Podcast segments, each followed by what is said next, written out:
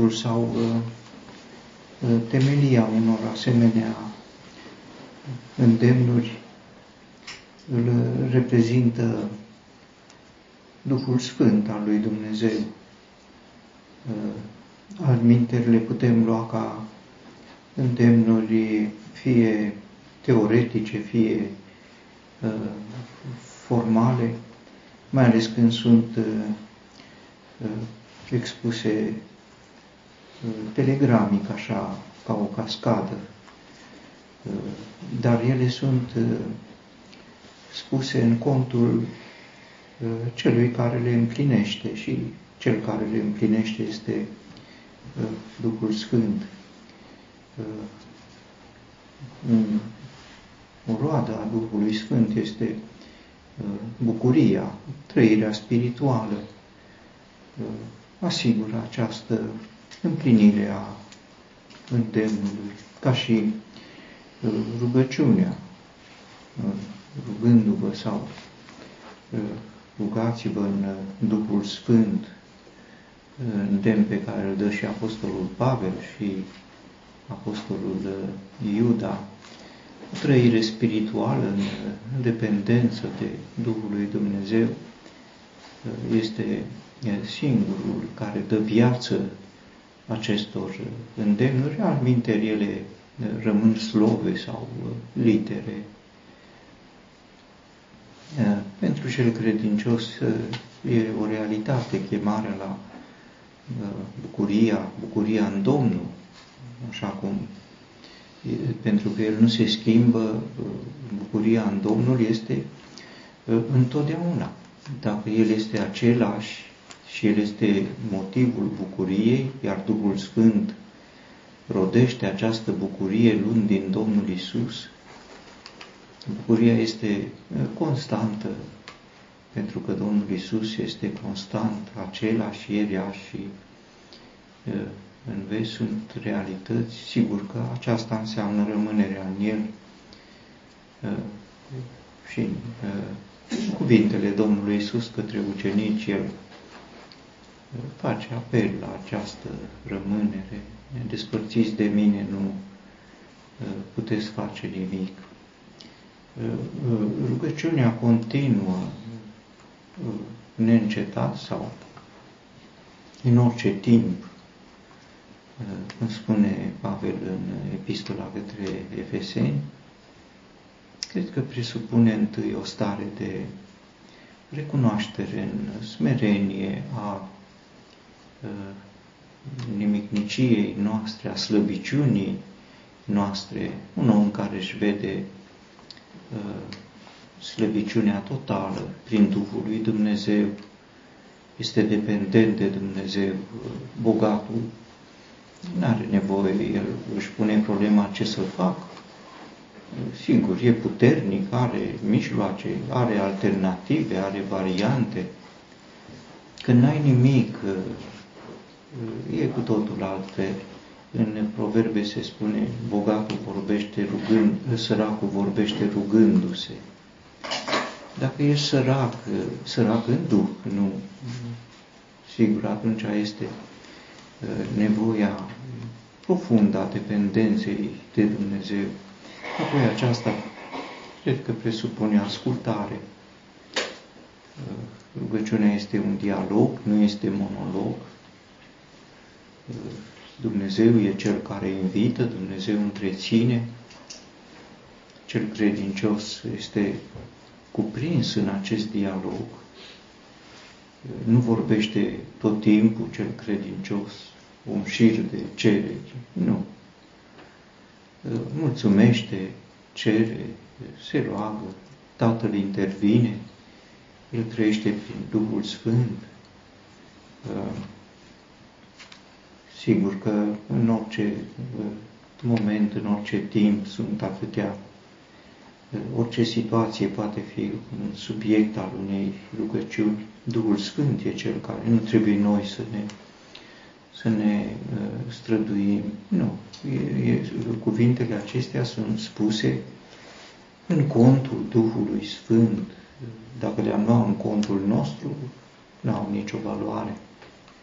Uh, decât să ne descurajeze că noi nu facem așa ceva. Este limpede.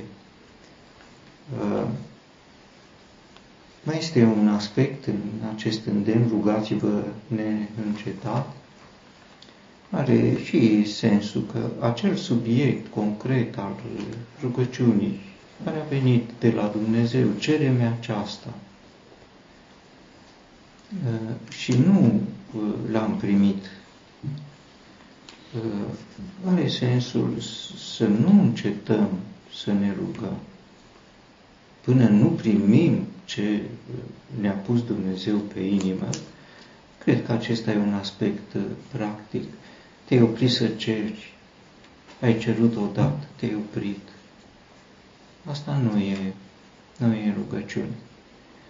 Neîncetat până, neîncetat până când primești. Dacă n-ai primit, te rogi. Dacă e convingerea că Dumnezeu vrea să dea acel lucru, nu te oprești până când nu primești. Cred că în această privință multe din cererile noastre ne surprind că le-am adresat, am avut convingerea să cerem și apoi am lăsat, n-am revenit.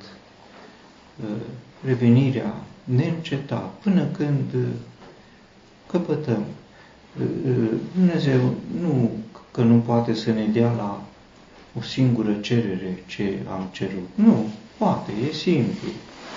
Nici că ar fi ca acel judecător nedrept care trebuie să fie înduplecat, nici că ar fi ca prietenul care e deranjat și îl lasă să se înțeleagă că e deranjat dacă te duci să-i ceri. Nu. Dar uh, îi face plăcere să ne antreneze într-o stare de dependență, să venim la El mereu. Pentru noi pare, poate părea obositor dacă rugăciunea este, să zicem, un mijloc uh, practic de a rezolva o situație. Este așa, dar nu e doar aceasta.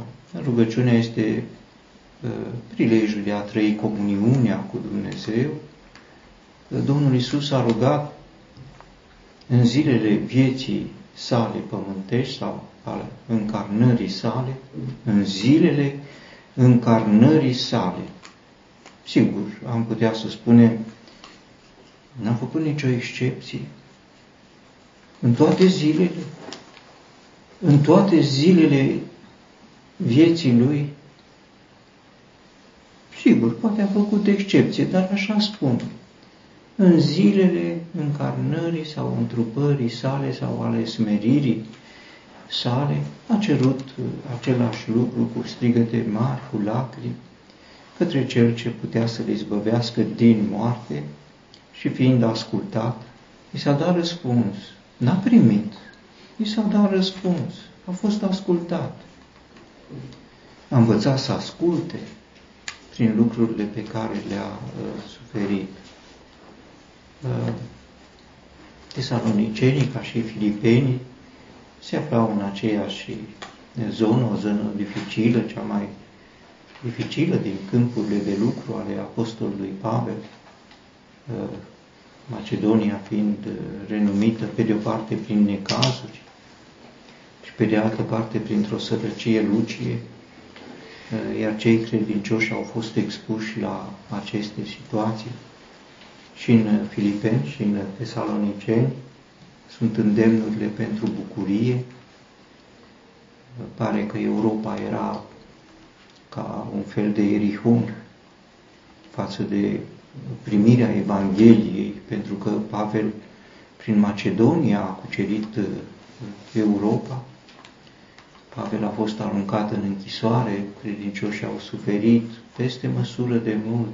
În Tesalonica a stat poate foarte puțin în Filipi și acolo foarte puțin. Europa era refractară, parcă se știa ceva, Asia mai puțin, dar Europa era închisă pentru Evanghelie. Pavel spune tesalonicenii, voi ați călcat pe urmele adunărilor din uh, Iudeea, suferind din partea celor, din uh, partea celor de același neam cu voi ca și ei de la iudei care au omorât pe Domnul Isus și pe profeți și pe noi ne-au alungat prin persecuție.